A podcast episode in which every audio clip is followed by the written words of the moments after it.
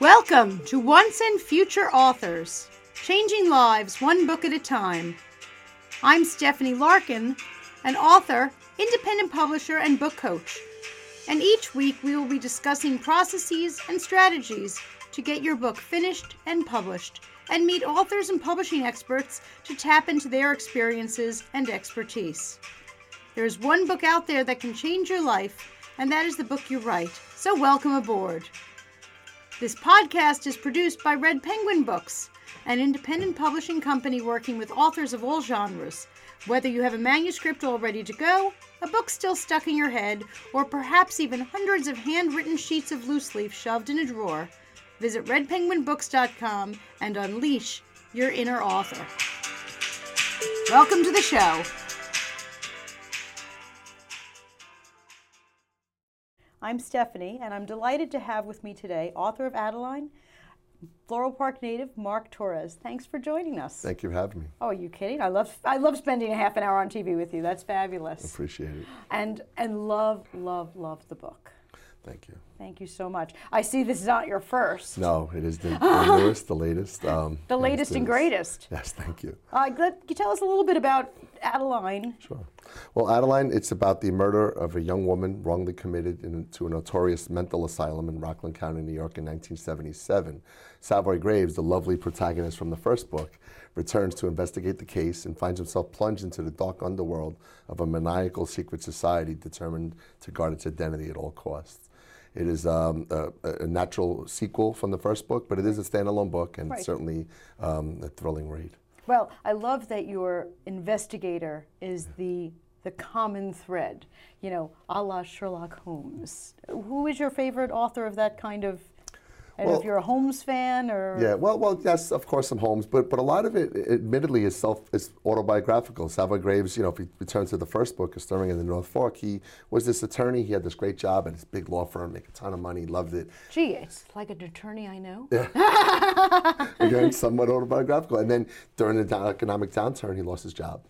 Distraught, doesn't know what to do, stumbles on this cold case, goes out east to investigate this case, and then it be- makes it, it part of his calling um, Right, right. To, to investigate and seek justice. And that's what the theme of these books are: is it makes you scream for justice, and and you know just someone determined to to see it to the end. I love it. Now, now you're an attorney. Do you uh, scream for justice too, or do you write about it instead? Uh, well, a little of both. I, I represent a, a Teamsters union. I'm general counsel to Teamsters Local 810. I represent the working man, women uh, every day, and I love what I do. It's been over 10 years. Wow. About 4,000 members. I'm the sole attorney, so I guess that's 4,000 clients. I want to say congratulations, but I also want to say thank you. No, thank you. for, It's- it- for your representation. It's That's a huge. great honor, and it's more than a career; it's a calling, Yeah. and I love that. And that's huge. I took a lot of those positive qualities into Savoy Graves, into these books, um, to, to, to kind of you know right the wrong and, and, and try to make things work out at the end. So it's a it's a matter of perseverance and just that sheer will and determination. I love that. I love that a lot. What made you start writing? I mean, you're a lawyer, so you obviously write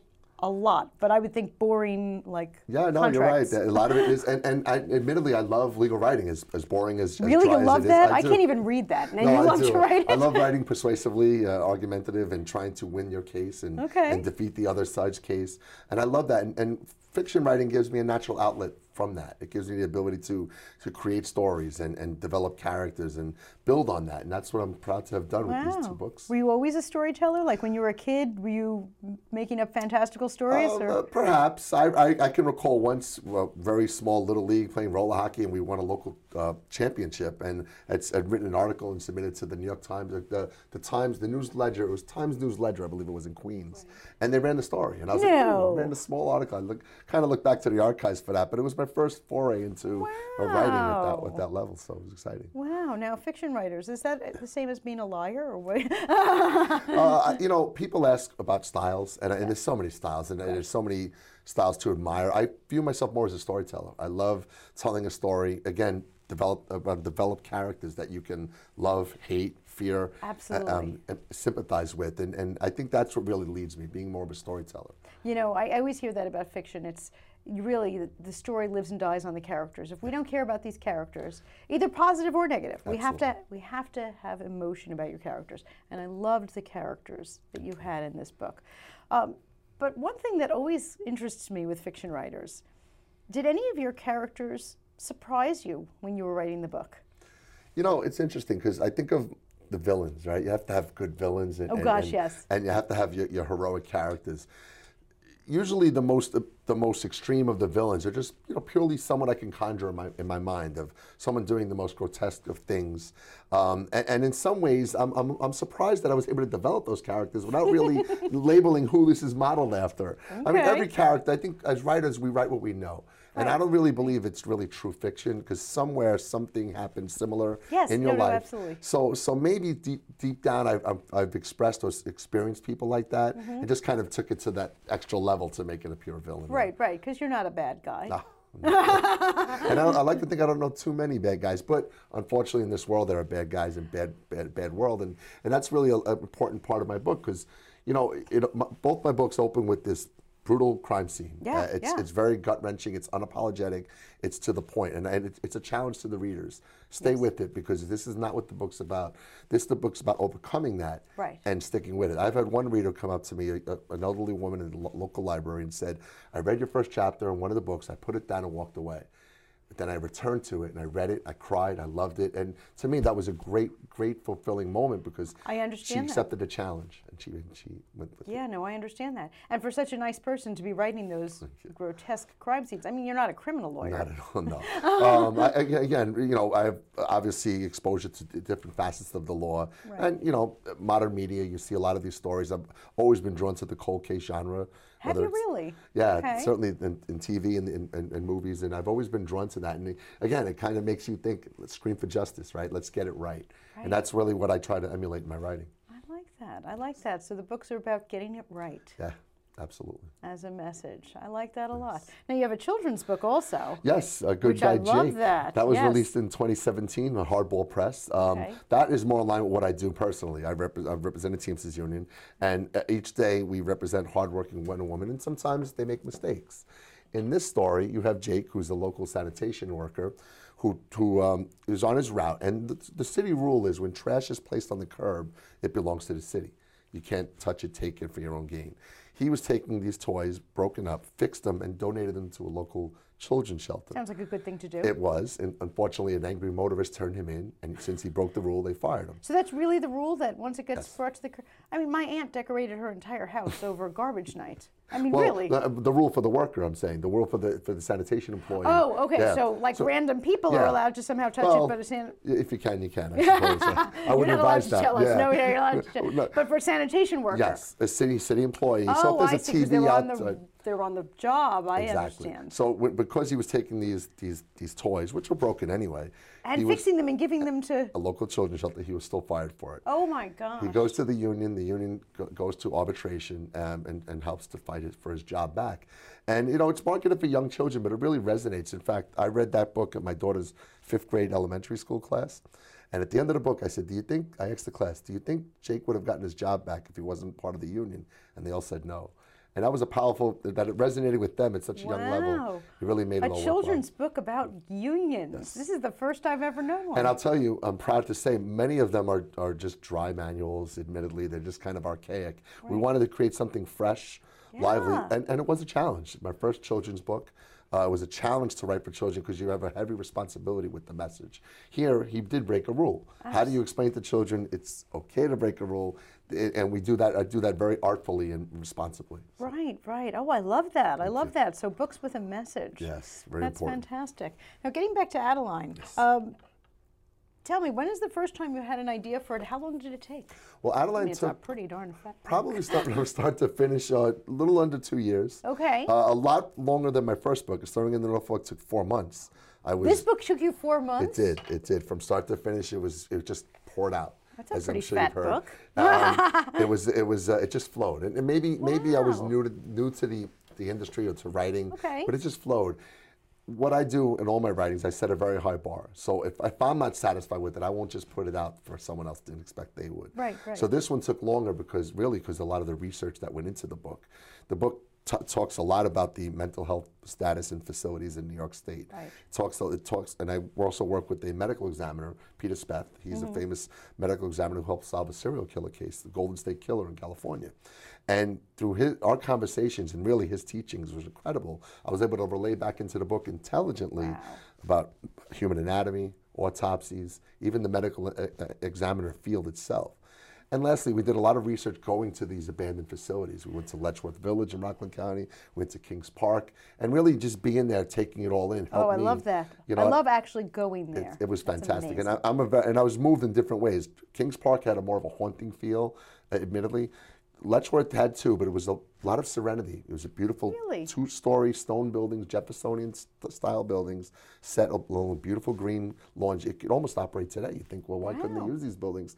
It, it was a lot of love. There was a peacefulness there about it, as well as the eeriness, knowing the history of mental health treatment. right, right. Well, yeah, I mean, it was quite a horrible history. So you did a lot of research going into this. I did. and I pride myself on it. And even when I was stuck with the old proverbial writer's block, I would revert back to my research, and it really helped me get through. And I came out on the other side much stronger and more capable and more inspired to come out with a better product. I love that as a way of breaking through. I mean, writer's block is going to happen.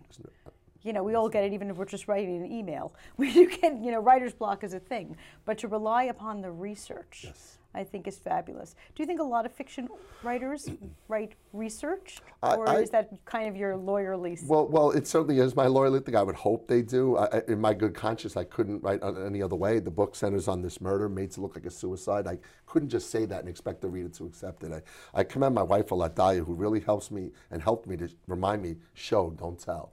And, and I don't want to just say that, well, there was a murder made to look like a suicide. I want to show that and explain that. And thanks to my research, I was able to do that adequately. Fantastic. Tell us a little bit about the red bird. on the The Red Bird. Uh, my daughter Olivia, she's 11. She had created that artwork, right? I gorgeous. thank you. I, I enlisted her, if you will. Um, I asked. her, I said, "You want to be on, on board with this pro- with this project?" And she was all all eager to do. Okay, I and might need Olivia's phone number to do some book covers for me. This is gorgeous. she, she was very shy at first, but now she's haggling and negotiating over royalties with oh, me. good so for her. Go, Olivia. I the- love it. The daughter of a lawyer. I shouldn't be surprised. And So, the red yeah. bird? Yeah. Well, there's a lot of mystery to the story. You'll, Yes. It's it's certainly. Well, a I very, know, but- yeah, it's a very potent uh, factor in the story. While while it gives the appearance of a mystery, which we, I love Yes. as an author, uh, readers will have to really get involved in the book to understand it, and you will very quickly to understand the meaning. Absolutely, absolutely. Well, she did an absolutely beautiful job on the cover. And and what's been s- some of the things that you've done either before you finished writing it or even since that you didn't expect to do? Have you you went up to the places Yeah. in person Yes. and and got to see them, which is amazing. To actually be where your protagonist died, you know, or you know where where different things occur. It, it really was um, uh, harrowing, but fulfilling. And, and really, that, that shows in the book because, uh, again, as a writer, if, if you have an emptiness, then it's going to be hard to fill those pages. And having that, that fulfillment and going to these sites, Oh my as well as the research. And also, I, I, I know some people in law enforcement, federal FBI offices, and getting their, their understanding or getting an understanding from them about criminology was very important as well. right. You know, you- we want to write what we know, but without knowing it, we can't write it. Did you find any roadblocks in trying to do your research? Like, were you allowed to go to those places? It's a funny story. It's, it's actually referenced in the book. We, we, I, of course, with my family, where Letchworth Village, for instance, technically is closed off, but there's some sides where you can kind of meander around. Ah. I- In the buildings, of course, and it, wide windows. You're not supposed to go in. You could peek in.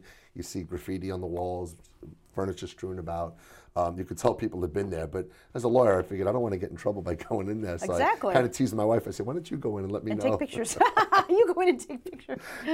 So it was, uh, and that, there was again, it was very, um, really exhilarating to be at these. I at can these locales. imagine. I can imagine. But I would think that if they were closed facilities, Yeah.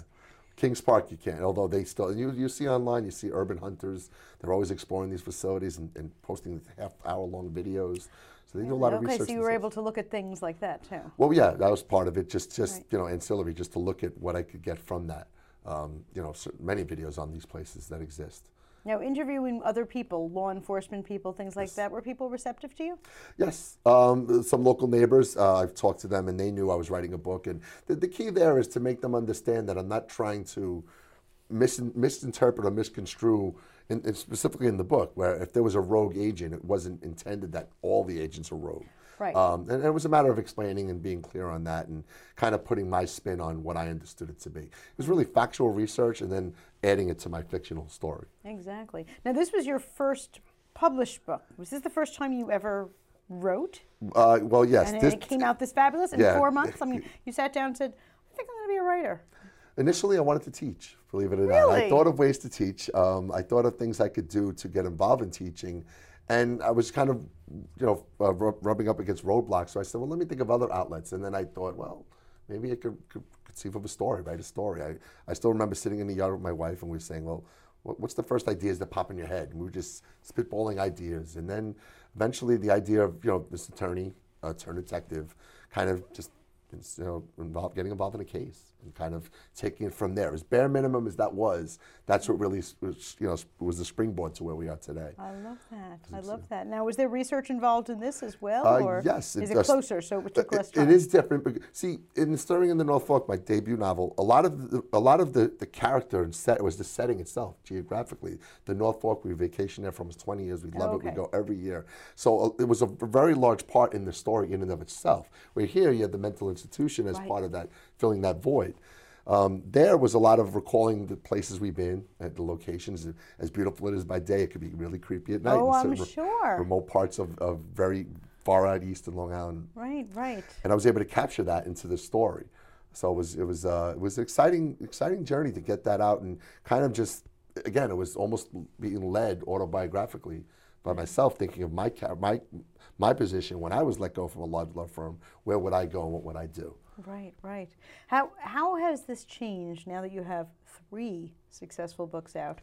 When you describe yourself, are you you know I'm an author and lawyer, or are you a lawyer and author, or were they equal? Like like did you did your self perception change with doing this? It, it did. I certainly grew. I realized the growth that I've had from the first to till the third. That's um, You know, Adeline, in so many ways, is is a s so far superior from the first book. And I think as a writer, you know th- that always happens. You can write. I can write a 20-page brief and revisit it next week and, and make it so much better. Right, And do it right. another week later and make it better. So you naturally. But at some point, progress it's due. exactly. No, no doubt. And, and for, in my case, it was really about the storytelling. How much can I really make the story more compelling? Right. Or what can I? What? How can I make it stronger from the first and different from the first, but keeping the same voice? So from the how do you first? know as a writer? Because I know we have many writers or you know prospective writers watching. How do you know when it's done? You know, this took was a was a year, It took almost two years. almost but two A lot years, of research intense. and and you're writing and you're revising and you're fixing and you're writing. And how do you know when it's done? People ask me that question. You know, it's almost an innate feeling. I, you know, when I read, when I get the book back as a, as a, as a proof, and I and I go through it, and and you know, if I'm getting the goosebumps, I still know and feel that it's as good as I want it to be. Um, I used to think, oh, that's just beginner's luck, you know, maybe that. But I, I know in my writing, again, if the story is that compelling, and and uh, and I set a very high bar. That if I reach that, then I'm, I'm confident to be able to release it to the public, and hopefully they'll agree with my with my assessment on it. so I think I think it's an innate feeling, knowing when it's done, knowing when it's tight, having the loose ends covered. I in my both my books I have epilogues that kind of some of them are, are Yes. almost comedic. Where I add a, a, a remote character and I add a part to it, but certainly others where you want to know, the reader wants to know what happened here or there. Exactly. How did it end? How could it end? So. Exactly, exactly. But at some point, you just feel like, all right, I've written enough, I've tweaked enough, I've You know, I'm not gui- I'm not guided by um, page word counts, page Okay, good, numbers. good. I mean, generally, the between fifty and sixty thousand words are what I've done. Um, I think that if the story needs it, I'll add more, but I won't add more just to make it a fatter book. right. No, I you get know? that. And, and it's a matter of just feeling c- confident in the story as concise as can be. And, and again, as an attorney, I'm compelled to be concise. So my chapters, chapters in these books are very short. They're jam packed with information that what you need to know. Nothing extra that I don't feel is important to add. Well, as a reader, I loved the short chapters because it kept it kept me moving ahead. But that was it, it complemented the pacing. In a different book, it would have it would have been distracting. But in your book, it complemented the pacing. and it that was, just the, yeah, fabulous. the idea is to have this kind of they, they say page turner gripping. I, I I don't really I see those after the fact, but I really want to get and tie the story together as as uh, as really as compelling as I can in, in a fast moving way. That's, Right, that's really right. my goal. Now, uh, writers will always say that to be a great writer, you have to be a great reader. Do you even have time to read? You're a lawyer. you're a writer. I mean, I do I do some reading, and sometimes I struggle to read for pleasure because I read so much for a living, I bet. uh, as well as writing. So it does struggle, but but I, I look for I look for works that inspire me, and that, that's really what, what I get. And even then, time, you know, time is what it is. If you had the time to read, uh, I try to put what I can in it. It is. It's not easy. Do you have any favorites, or uh, you're Um, lucky you could read the newspaper? you know, believe it or not, I, no, I, I actually look back at the antiquities. I, I read a lot. Believe it or Really? not, I look at Machiavelli. I look at Dante, and, and that's from a lot of tr- uh, college college classes I've taken. I remember those Renaissance courses and, and, and classes I've taken. They're really Wow. really insightful. Um, and I try to look for modern stories. And you know, another format we we discuss is Audible. Um, audiobooks are a great. you know, Mm-hmm. Audiobooks great- is the fastest growing market. now. it's it's very exciting. In fact, as of today, Au- Adeline is available on Audi, Audible as well as Stirring in the North Fork, and uh, it's a great format because it's not just you have to sit at home. You could be exercising, you Right. could be you could be reading, you could be Driving. driving, traveling, and now everyone has these electronics, so you can really get your book out in a different market. And I and I enjoy that too. I try to I try to incorporate that. If I'm struggling reading for pleasure, then I'll try to listen for pleasure. Right, right. No, it's not easy. It's not easy because there's a lot of things on your plate, I'm sure. And I mean, for work, you must have to read thousands of pages of, well, that stuff that none of the rest of us can read. Most contracts and, and, and grievances and complaints and briefs and Exactly. it's it's challenging, but again, it's it's really part of what I do, and I love it because I don't view it as a job like like writing. I view it as a calling and, and something I love to do, and and if, as long as I don't synonymize it with work, I'm okay. Now, is there another book that's in the works? There- There is. There's certainly going to be a follow up and a, a sequel, as you see it's from the files of Salbury Graves. I'll Yes, be incorporating yes. another book on that. So we're going. Now, this one does not say from the files of No, Savoy Graves. This was the original, and uh, I didn't. You know, again, expectations. You're, you're Right. you're- this came out in December of 2015. One thing I will say about this book, and I'm quite proud of, within one year of its release, it was pictured by readers on all seven continents. in- wow. Including on the anniversary, December 13, 2016, a picture from Antarctica was emailed to me with a person sitting on an ice shelf, the ocean in the background, and holding up my book, and it was it was breathtaking. Who do you know who went to Antarctica? I, I have, well, that's it. Some, so I've been blessed with some readers. Also, if I have, uh, I have a friend who schedules some tours, and he was able to arrange that picture, and she, she get her the book, and, and, and she was able to Wow, read it. And I'm hoping to congratulations. emulate that with Adeline. I already have pictures from Europe, North America, um, uh, uh, Australia as well. So I'm looking. Antarctica and Asia are usually the, the more difficult. I love to that reach. idea of having somebody take a picture of your book on every continent. That's a fabulous It's, idea. it's a wonderful way to market. I, I don't believe I'm not the one to say, "Hey, buy my book." I, I, I believe in you know joining on the fun. Maybe take a Right. picture where you are, and I find that people enjoy that as well as they're, they're reading the book. They enjoy it, and getting it out there is a pos- in a positive, friendly way, less That's onerous. fabulous. I think that's fabulous. Well, I, I understand why on your first book you did not add from the files of Savoy Graves, but now that you have the second and a third on the way, maybe we can add a little uh, note on the bottom. We can always we can always We can amend. sure. always, you know, because Sure. now, you know, certainly when you write the first thing, you never think No. this is, you know, volume one. Not that th- that sequential, but but now, obviously, it's working.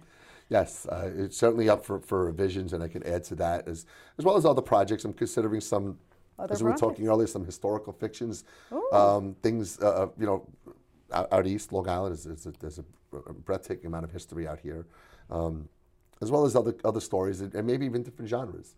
So I'm kind of Really? keeping my options open. I, I almost take it as a challenge. is I don't want to necessarily be bottlenecked into one genre. Right, right. So I, I, I almost take that as a personal challenge. Say, well, I'm going to expand and look outward Ooh.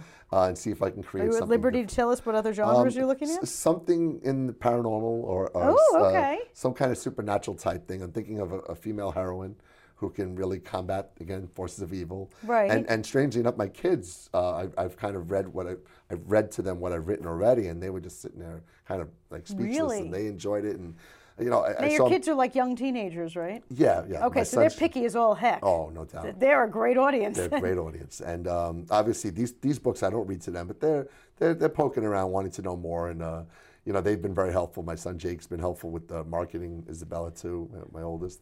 Boy, you're it's lucky you got a it's- built-in it's- It's, staff. a family affair, really. at that. I and love my wife, that. my greatest collaborator, we collaborate on these stories. It's a wonderful thing. I love that the family affair.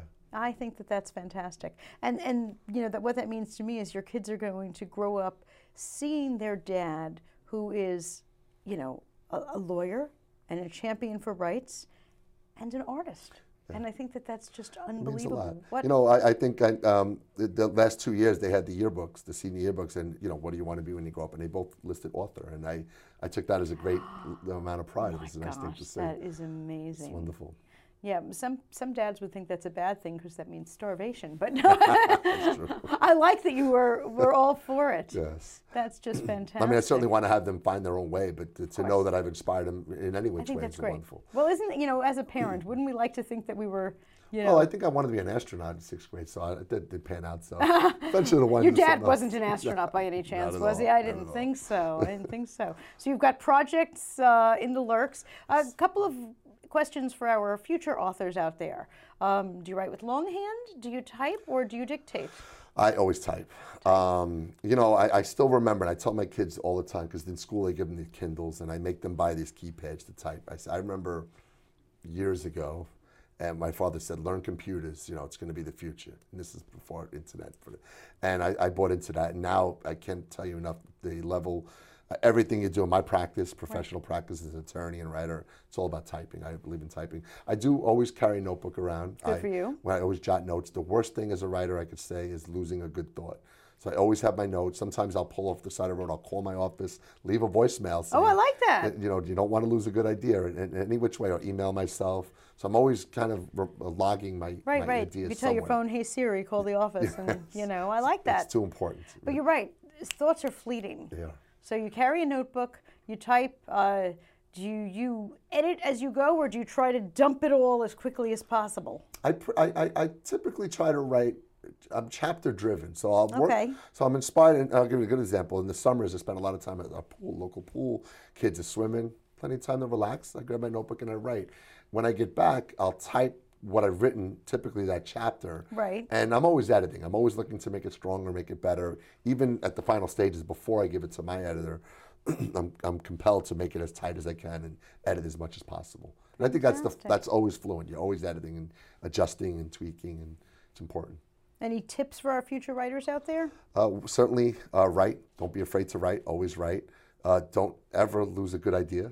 Jog it, log it down somewhere, and really, you know, write to your own expectations. Don't don't get caught up in what other people think it should be, because if you're satisfied, then I think the readers will as well. Oh, I like that. I like that a lot. Now, when you're writing, um, do you use uh, any particular program? I know other people think, let me hang on his every word. What does he use? He wrote three Microsoft books. Word, Microsoft Word. As simple as it is. I Very don't think, simple, I, I often clean wonder. cut. It's like, God, are there better programs out there? Because sometimes you wonder. But Yeah, no, you sometimes know, I it's- hear it's- about things. It's, it's never really like that. And another thing I'll say, and I think people looking to write a book think that you're going to start from the beginning and work all the way to the end. And Okay. it's, my experience is never like that. okay, Um, interesting. One thing I will say, my the first chapters of, all, of each of my books are, are always the first I'll write because that's Okay. the one that guides the whole story. Right. And it's, it's very very compelling. In fact, the first chapter in this book I wrote shortly after this one came out. Wow. And it just sat in the, in the tank, if you will. Gotcha. Um, so you write in piecemeal. Sometimes you're inspired to write a scene that can be somewhere three quarters of the way of the story. That's very helpful to tell people because people think they have to be consecutive. Not at all. I- the way I look at it is, I have a bunch of bunch of chapters, and I just got to put them together. All at the right. end. So if you would like to be a writer, get started. Yes. Get moving. Get writing, even if you're jumping around from place to place. Manage your expectations and stick within your your, your yourself. Don't lose the good thoughts. Never lose the good thought. And and you can be here with three fabulous books and more on the way. Thank you. Well, when you've got more on the way, please Thank you very come much. back. Thank you. Um, Mark Torres's books are available where all books are sold. They are fabulous, fabulous books. So enjoy. And if you would like to be a writer, take his advice and get writing. Thanks for joining us. Thanks so much for joining us for Once and Future Authors. If you've enjoyed the show, please subscribe to the podcast and leave a review. Reviews help other interested listeners to find the show, so your review could launch new books every day. Thanks again for joining us, and happy writing!